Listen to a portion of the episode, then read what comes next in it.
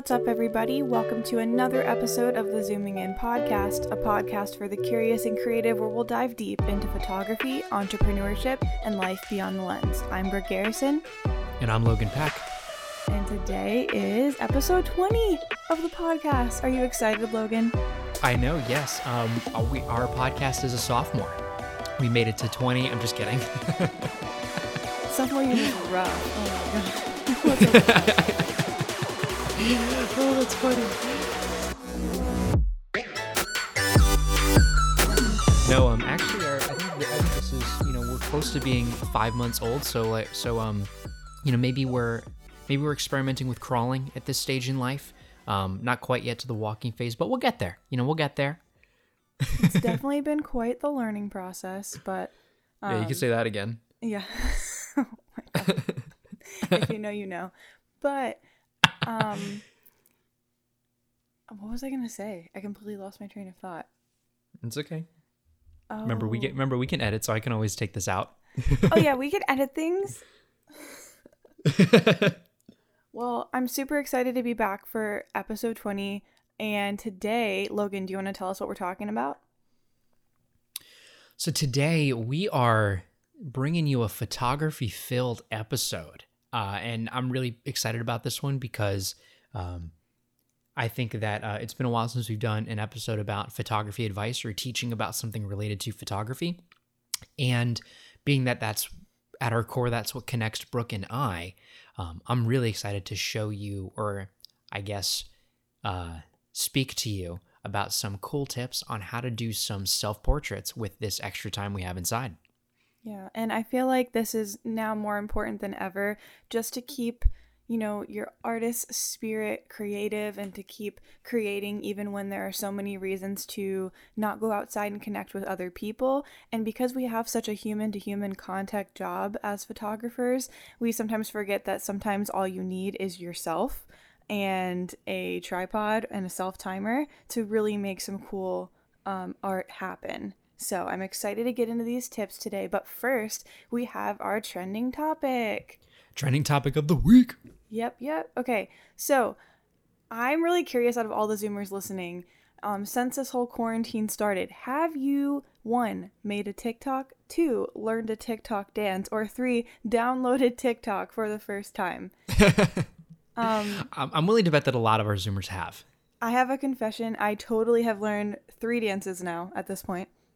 Which 3? Okay, now you got to spill. Okay, so there's one to the song Get Up by Ciara, which growing up, the movie Step Up was my jam. Like, I wanted to be a hip hop star. So I totally learned that in my room last Sunday night, and I have no regrets. Good to know. And seriously, that ish is a workout. My God, I was sweating. I'm like, I don't know how these girls do it, and they make it look so easy. Like trying to pop and lock. I'm just like, this is a lot.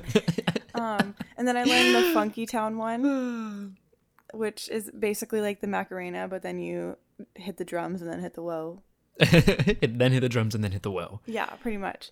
And then another one, which is basically the same steps as that, but then you do an air guitar at the end. Okay, I can relate on that one. You look cool, I promise. You're like, I swear it's fun, I swear. Yeah, I mean, and I think that might be an interesting way. Brooke, you talk about the dancing being a workout. Well, since we're all at home doing workouts at home, maybe that's a reason why they're catching on more now than ever. So I'm going to read you guys a stat from musicbusinessworld.com. It says, meanwhile, TikTok's total number of U.S. downloads from the beginning of the month through the end of the day yesterday, which in this case, it was March 23rd, was 6.2 million, up 27% compared to the downloads in the first 23 days of February. So from February to March in 1 month, it was up 27% for downloads. So it's cool to see multiple generations hopping on this app and creating something and bringing humor, joy, productivity hacks. I love to see it. I don't know if I'll personally make a TikTok. I guess you guys are gonna have to follow me on there to figure out. Well, Brooke, maybe we can make some TikToks. Yeah, maybe from two different cities. For those that don't know, Logan is in Jackson. I'm in Tampa. Yeah. So hey. The magic of the internet plus video editing magic. I said magic twice. I don't care. We can do TikToks together. We'll make it happen. Okay. All right, Brooke, get it on the game plan. For those of you that are spending some time on TikTok, you know, maybe give us a follow. Give us a follow. I'm at Logan Peck Photo. Brooke, what's your TikTok? I literally have no idea. Hold on, let me check. Brooke needs to go check what her TikTok is. At Brooke Garrison 5. Brooke Garrison 5. That means that there are 4 other Brooke Garrisons on TikTok right now. Stop. So make sure you're following the right one, okay? Well, that brings us into our next segment of the week, which is our leadership lesson. So we decided we wanted to add some leadership inspo to each episode just based on stuff that's going on in our lives, both professionally and personally. So this week's leadership lesson for everyone is speak up. So whether that is in your professional life, since you're now working from home, chances are your workload might be a little more hectic than you are used to. And when you're in an office and people can physically see you working and see how much you have on your plate, it's easier to keep your workload perhaps in check. But when you're now at home and people don't see you working all 8 hours of the day or however many hours you work, maybe you work 16, that hustle life, which is great, awesome for you. If you're not speaking up and over-communicating with your team, or maybe you're an entrepreneur and you have a small team, if you're not communicating more than you would normally, it might seem that things get dumped on your plate more frequently than you would like. And so we want to encourage you to open that line of communication with your team. Be honest with people. If you're finding that you have less work than you usually do, use this as an opportunity to speak up and take that extra initiative and find ways to make yourselves essential to your organization or to your team if you're running your own business. Again, I cannot stress enough, over-communicate, because that way, if you're in the position where you have too much on your plate, you can then scale back to make sure that the quality of work you're putting out is your best effort rather than trying to spread yourself too thin. And if you don't have enough to do, then actively seeking out additional work lets your team know that you're really thinking about them and really wanting to contribute to the collective goal that you have set as an organization. Mm-hmm. And I know this might sound easier said than done, especially for people who are new to their job. I know I personally am in the first 90 days of my career with my company. But something that I read an article once, and I do apply this when I need to, is let's say that you are feeling like there's a loss of direction with what you're supposed to be working on, and there's so many goals that you have. And let's say you're really focusing on one project, but then your boss or supervisor asks you to work on something else. And the response that the article that I read was, I was really working on this right now. How would you prioritize this, or what would you like me to reprioritize so I can get this done for you? And I think that that's actually a really positive and constructive way of finding out exactly what's going to make your manager happy, what's going to make you less stressed, and making it clear that you're working on other things, but that you're going to restructure it to get the job done for the team. Agreed. Yeah, I think that's a great point, because again, right, they're not seeing what you're doing at any given point in time. So they may come to you, in this case, right, a manager may come to you with a task and say, "Hey, I need you to get this for me done this for I need you to get bleh words on a Sunday morning." Your manager might come to you and say, "Hey, I need you to get this task done for me ASAP." But if you're working on a pending deadline that's maybe that afternoon or the next day, and you just say, "Sure, I'll do it," now you've got 2 things that have to be done ASAP, rather than over-communicating and saying, "All right, so I'm happy to help you out. I got this deadline of tomorrow. Which is more important?" Mm-hmm. Because now the pressure is off of you to choose which one to prioritize, and you loop other people into that conversation to help you prioritize, right? So now the burden of making that decision is not falling only on you. Mm-hmm. And, I think sometimes it's like, I think that's on a need-by-need basis, because sometimes the bosses love to see you, prioritize and make your own decisions. But if it's something that is really going to affect the direction of your role for the week and you just really need insights, I would highly recommend, if you're feeling overwhelmed, just ask them help on structuring, like your top 2 tasks or whatever. So I think we can all agree on that. Awesome. Well, with that being said, I think it's time to get into the meat of the episode. Let's get into the reason why y'all showed up today. Yeah. Okay. Okay, I know we all know that you want to take some killer selfies. So, self-portraits. You know, I'm going to, self-portraits, I would say, because this is, you know, a selfie is you kind of just put the phone out and boom, you're done. This is a more creative process. Yeah, I was kind of teasing, but like, I appreciate you distinguishing the difference because. No, I need to call out Brooke because she takes too many selfies. No, I don't. Shut up. Girls can take how many pretty pictures they want. Thank you very much. Oh, man. We kid because we love. You know, I'm going to tag you in my selfie that I take later today. So I'll be like, just for you, Logan Peck. Just for you. So. Hashtag expose them.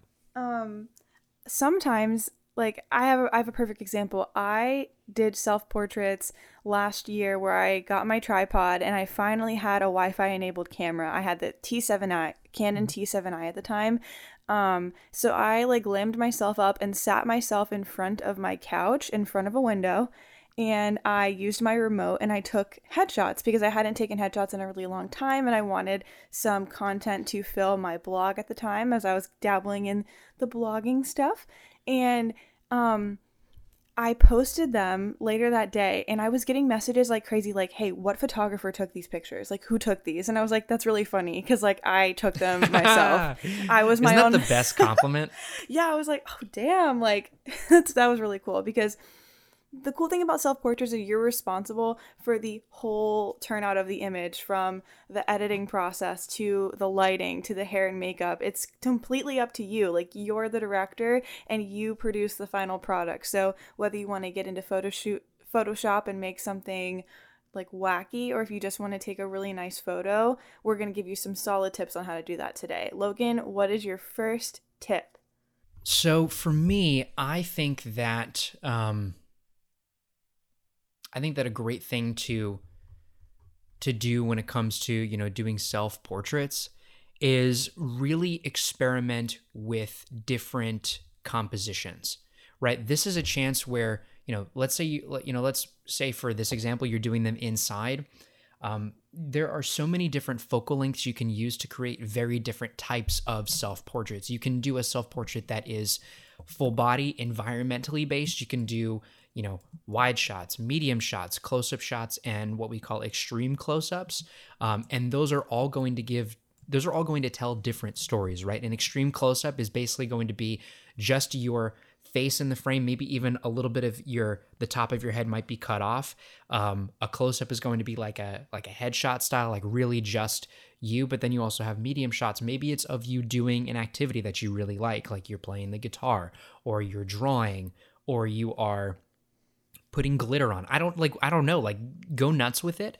Mm-hmm. But I would say don't limit yourself to, because, you know, if you have a zoom lens or different prime lenses, this is where I would really get out and experiment with not only how does the different focal length change the environment of the portrait, but also this is an opportunity to learn how different focal lengths affect the distortion on a person's face.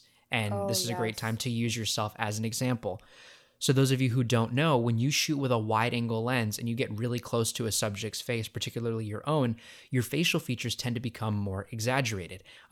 Your face actually sort of gets this more warped look, and sometimes facial features like eyes, nose, and lips might appear larger than they actually are in real life, as opposed to using an 85 millimeter lens, for example, which is more telephoto. That between 50 and about 105 is where you, or about 85 to 105 is where you see the least amount of distortion. That's when your face appears as true to life as it possibly can be. So just experiment with it, because sometimes those exaggerated features could be the look you're going for in an ultra wide portrait. But just that's another way that I think you can really have a lot of fun with it.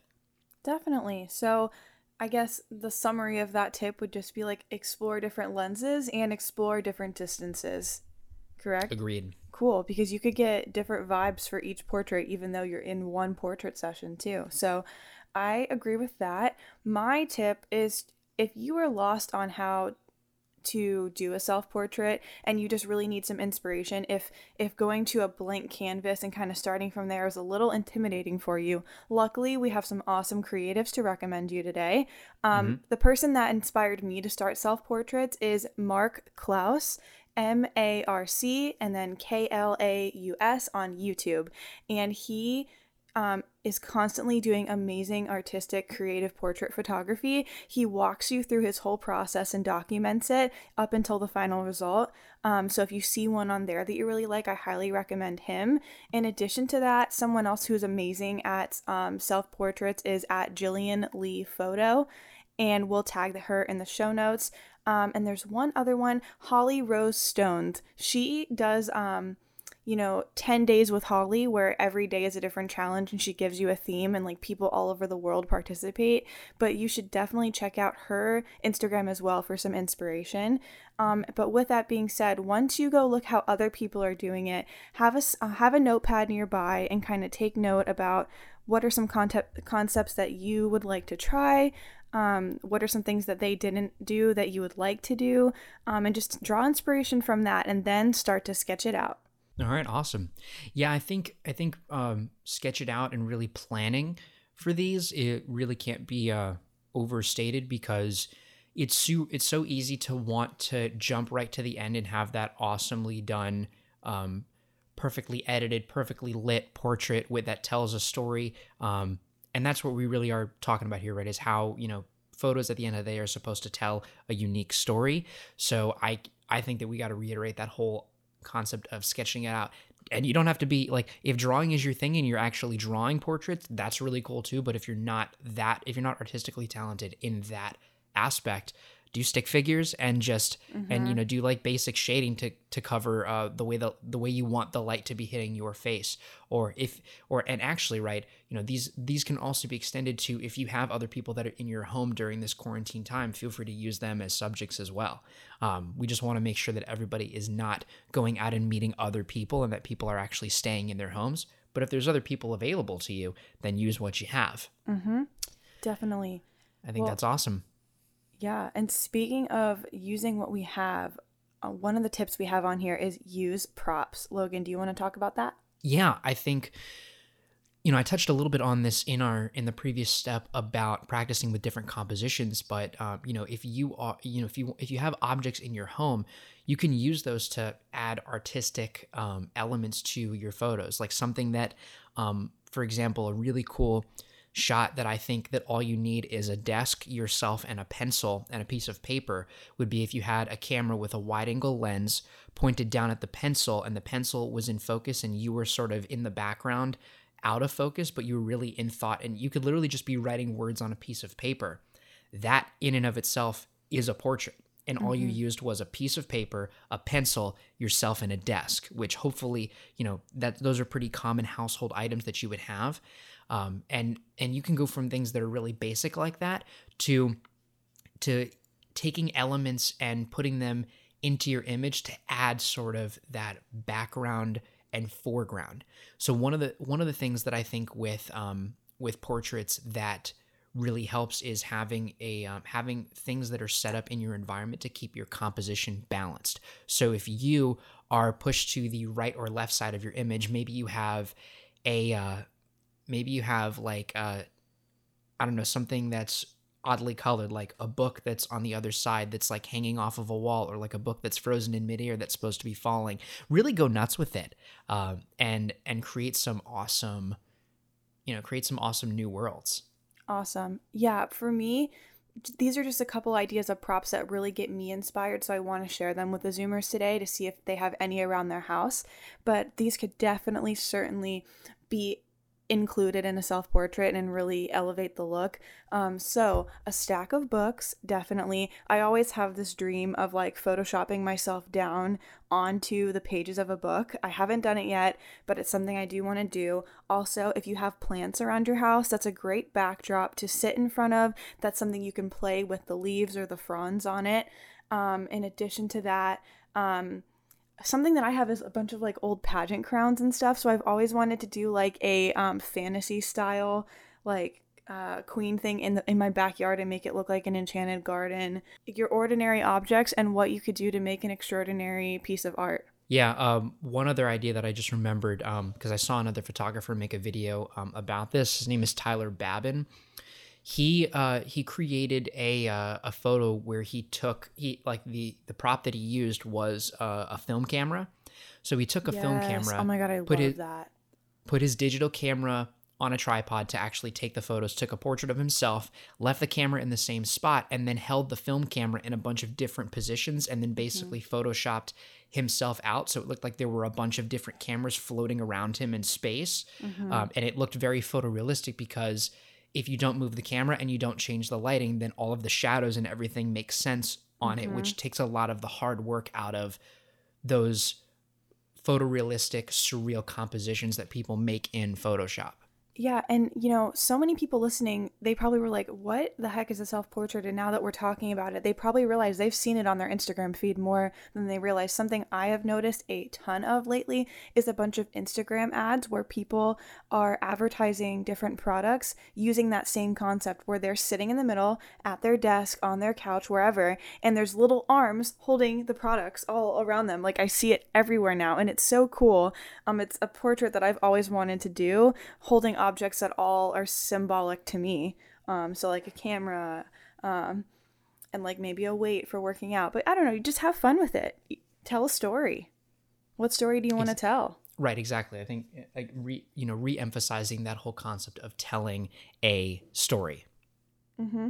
Yeah, and one thing that I want to, if you're not ready for a full conceptual self-portrait yet, you can also just get really, really nice headshots or really good portraits of yourself. And here's how. Something that helps you feel comfortable in front of the camera is, one, to play music and just try to dance it out a little bit, and through movement, find some new poses. There's no photographer in front of you that you're taking up their time. The photographer is you, which is awesome because you just have time to kind of explore movement with your body and see what makes you feel best and just kind of get lost in the creative process. It's not really about what you look like. It's about how you're feeling, because how you're feeling is going to convey directly on camera. Yeah, I think that's a great tip. And this is an opportunity to take these tips when you're practicing these portraits on yourself, to set yourself up for when you're doing client shoots once the quarantine has been lifted, right? Playing music during photo shoots is something that I've seen lots of photographers do, and it really adds to a great experience that people can have. And you realize how much the music you have will influence the mood that you're in, which also affects your facial expressions, the type of poses that you get, making them more natural. Because if people are just kind of dancing naturally to the rhythm of their favorite song, you're going to get a much more genuine expression and pose on them. And the music can be your aid in doing just that. And I think that that's a great segue into my next tip, which is self-directing.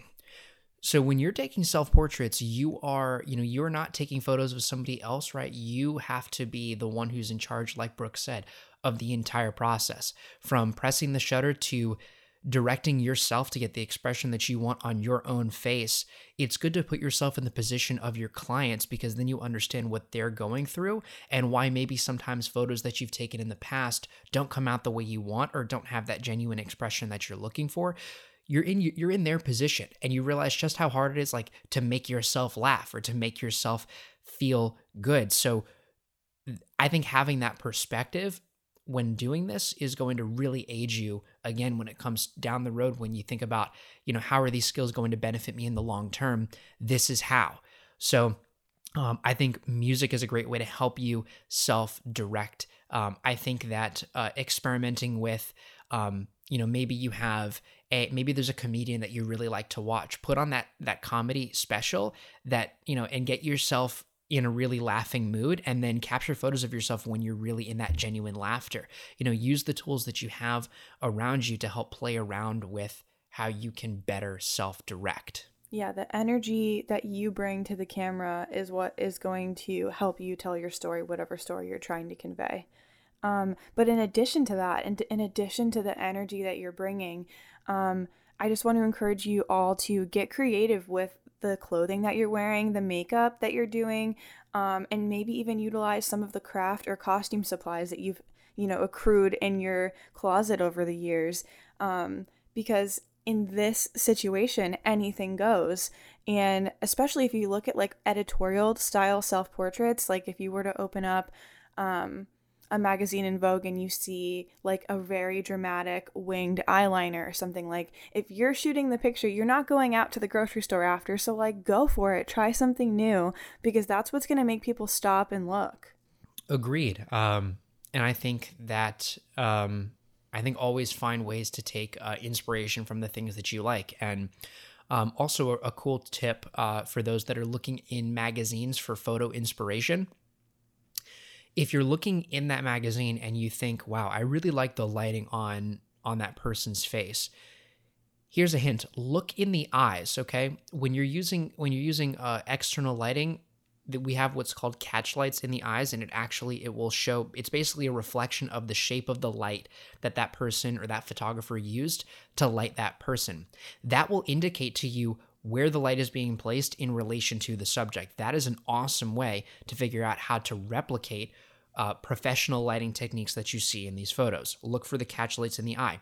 If you see one catch light, that means they probably used one big light source. If you see multiple catch lights, it's probably because they used multiple lights on opposite sides of the face. And that's a great way to also get experimenting and also find ways that you can learn from what you have. Yeah, absolutely. And I think that leads me into my next tip, which is sit in front of a window or a blank wall outside. I think a blank wall outside is a great starting place if you're going to be erasing a background of any kind, or if you'd like to adjust the color. That's a really simple way to dip your toes in the self-portrait water and help add some art into it in post. But in addition to that, if you have a mirror or a white surface, a white poster board, or a light reflector if you're a photographer like me, play around with different angles that you can prop it up near your tripod. And that's actually helped me get some really good self-portraits before, so. Yeah, and I think that Brooke, you touched on something that's a really great segue about sitting in front of a blank wall in relation to creating new worlds in Photoshop, right? If you want to be able to cut yourself out and place yourself in a really surrealistic composition, like shrinking yourself down on top of a book, like Brooke suggested, or actually making yourself larger than life, and basically you can walk through a major city or something like that. Mm-hmm. This is how you can do that, because one of the key things you need, and what they use a lot in movies for is green screen techniques. So they'll basically put a giant green blanket behind the action, which allows them to easily key out or cut out everything that isn't that color green, and then put anything they want behind it. So the more flat or blank that wall is, and also it's also better if it's a color that you're not wearing or a color that is different from human skin color or hair color. It'll make it much easier for you to do that cutout, especially of the hair. But then when it comes to what you do once you do that cutout, really go nuts with it. Do sky replacements, create an entire world. Think about if you want to place yourself entirely in a different environment, make sure that the photo includes you from head to toe, so that way you can do that. And then I would recommend that what you do, one of the things that really helps sell the surreal composition is making sure that your lighting and shadows match. Mm-hmm. So I really would encourage you to look up dodging and burning tutorials in Photoshop to help you improve your skills, so that way you can say, I don't know, take a photo of yourself outside your house, but then Photoshop it into the desert, for example. Yeah, definitely. And I think a good way to get these photos that you're going to want to bring into post is, just my rule of thumb is, when you think you've taken enough, take more. When you think you've gotten the shot, take a couple more, because if you're looking at the viewfinder and you like what you see, just try to keep that energy going for as long as you can. I'm all about being efficient, but there's nothing worse than blowing it up on a big screen and realizing it's slightly out of focus, or you wish you would have just moved your face a little bit to the left or whatever. So just make sure you give yourself a lot of different options. Agreed. And that goes back to the environmental tip or the focal length tip that I gave before, right? If you like a location, do a wide shot, do a medium shot, do a close-up shot. And also, this really is a two-parter tip, right? Think about how your depth of field is going to affect the type of image that you are creating. If you want to be able to cut yourself out of the image, I don't recommend shooting at a super wide aperture because you want your entire body to be sharp and in focus. Mm-hmm. And I guess it really all depends where you're going to be placing yourself. Chances are, right, if you're taking that image in front of a blank wall or backdrop that's close to you, shooting a really wide aperture isn't necessarily going to help create an effect because your background is right behind you. If you are trying to take, a room style portrait and you want to be the focal point of the image and you want people to be able to see your room or your desk or your setup behind you, then that's when I would suggest shooting with a wider open aperture because that really helps to, that's what creates that really awesome cinematic style portrait where the subject, in this case, you really just pops off the frame. Shooting at f/1.2, 1.4, or 1.8, that's a great way to create images that are always very flattering. People always really like that blurred background effect. And yes, you can do it on your phone, but I would caution you that you should use a real camera for this one if you want it to look right. With that being said, kind of use what you have. That is my next tip. If you have a phone and you want to take some nice portraits, iPhones these days have incredible quality, as do Samsungs as well. If you're just trying to have a little bit of fun and try something new, if you have a camera, dig it out of whatever box it's in right now. Try it out. If you use a tripod, I would recommend using that for ultimate stability and just knowing that it's hooked onto something. But there were days before I had a tripod that I got a little bit risky with it. And like you stack up a few boxes and you place it there and you set on the timer for 10 seconds or 5 seconds or however you see fit. And that does the job too. No one's going to know any different really, except for you. So yeah, use a tripod or something that mimics a tripod to give you the stability and kind of mimic a photographer in front of you that's actually just yourself. And, depending on the camera that you have, that's what you're going to have to look into is there are remotes that they sell on Amazon that you can kind of connect to whatever device that you're using and you can kind of hide it in your palm while you're taking photos and you can kind of be your own shutter. In addition to that, I use an app because I have a Canon and mine is Wi-Fi enabled and it's called Canon Camera Connect. And that's how I connect via Bluetooth to my phone and I kind of hide my phone and hit the shutter button that way using that. Yeah, and most camera manufacturers have some sort of way to remotely trigger. Canon, Sony, Nikon, Fujifilm, Pentax, whatever it is, most of them have that technology so that way you don't necessarily have to buy that remote trigger, although, of course, those are available. Although, when it comes to getting stuff shipped online, definitely, keep in mind that it may take a while for you to get it because of all the delays that we're having. Yeah. There's even a way that you can remotely trigger your iPhone. So I'm sure a lot of people who have iPhones, a lot of people also have Apple Watches. The Apple Watch can be used as a remote shutter for your iPhone. So remember to use what you have. You can also use, you can also mount your phone to a tripod as well.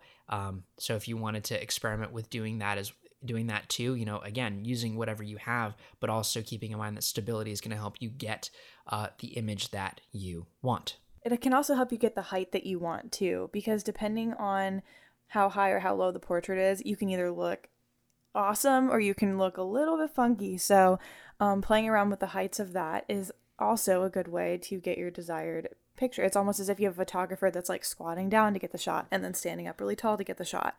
So yeah, there's more than just stability too. It's also the levels that you can bring to capture the image. That's true. Well, and remember, because you don't have to hold on to the phone, right? You can have both of your hands free to be a part of the image, to be a part of your expression, as opposed to the one arm holdout that you have to do if you're just taking a regular selfie. Yeah. So definitely keep that in mind. I want to go back to the depth of field tip for a minute because I talked a little bit about using wider apertures versus narrower apertures to determine, how much or how little of you is, or how much or how little of your image has that blurry background effect. When you're shooting with a wider aperture, think about not only about the background, but also the foreground.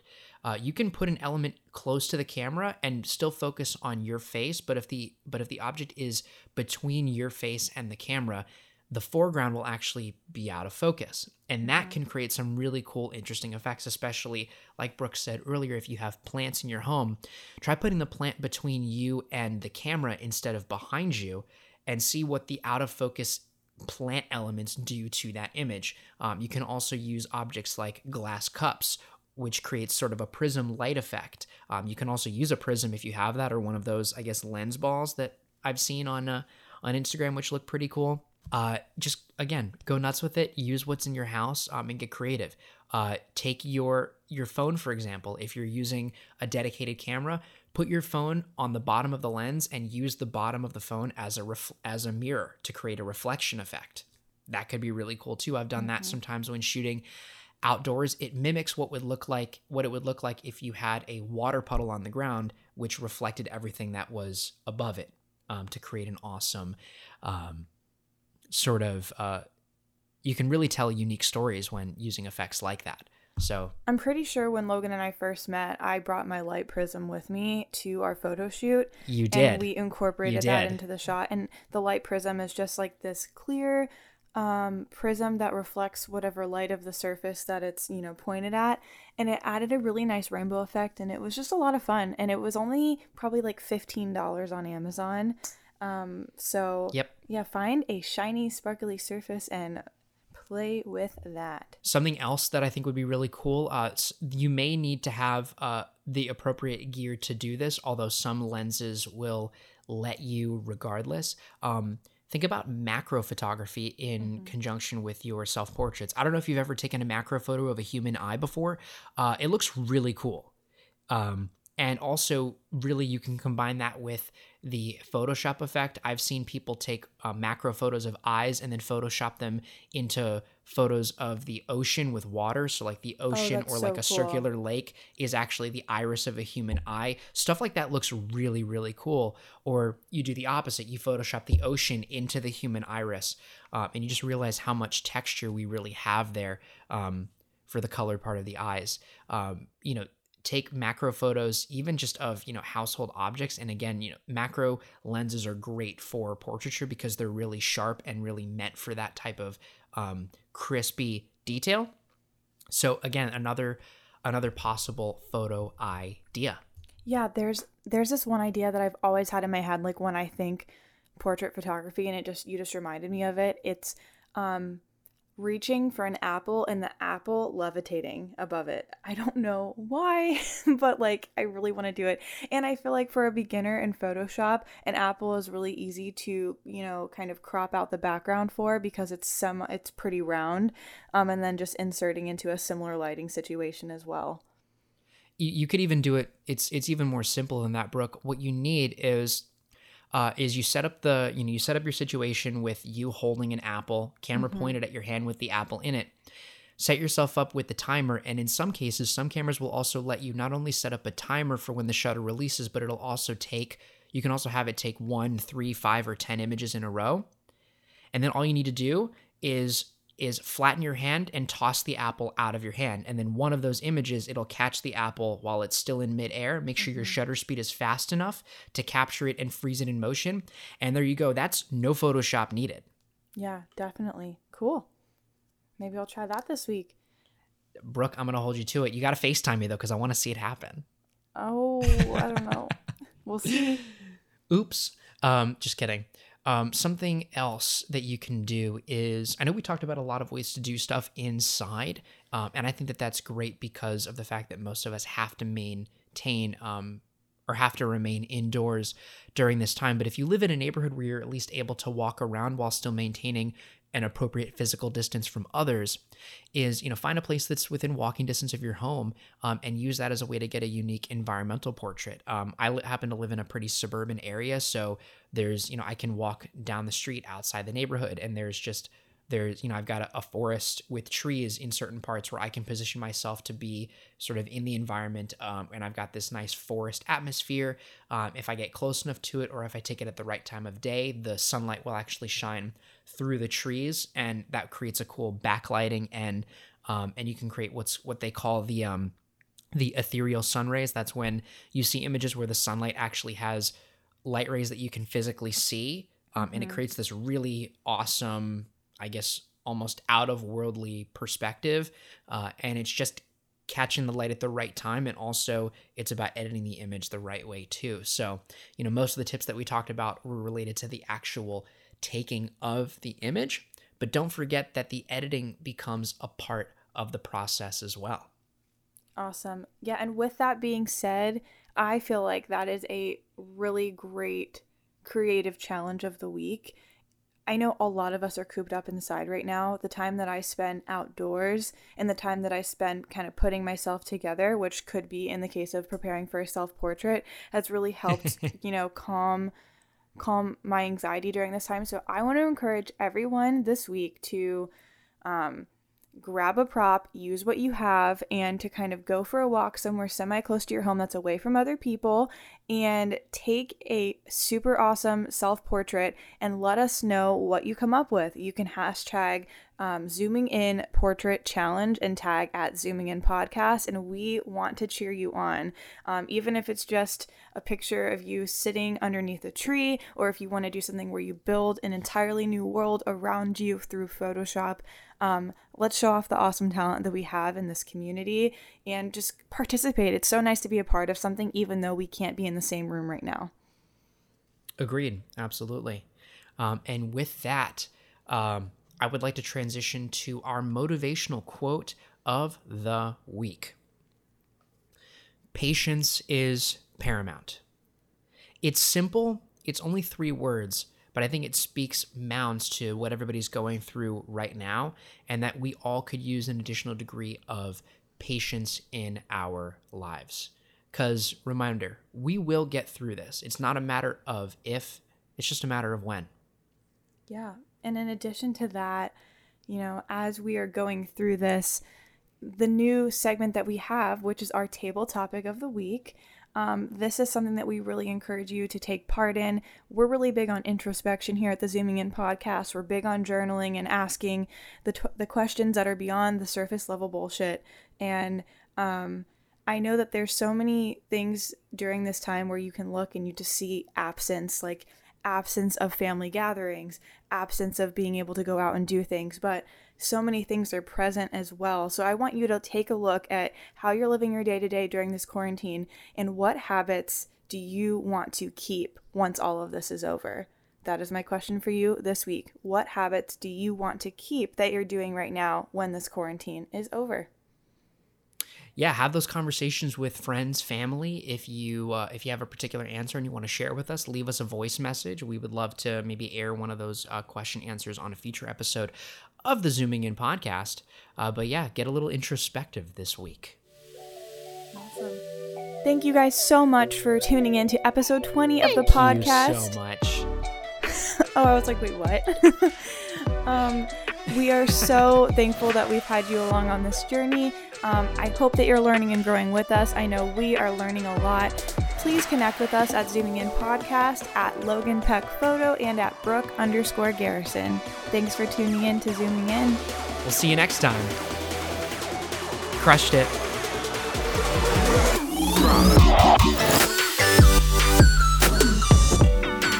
Crushed it. Yeah, yeah. That's awesome. I'm gonna keep the yeah, yeah at the end for you.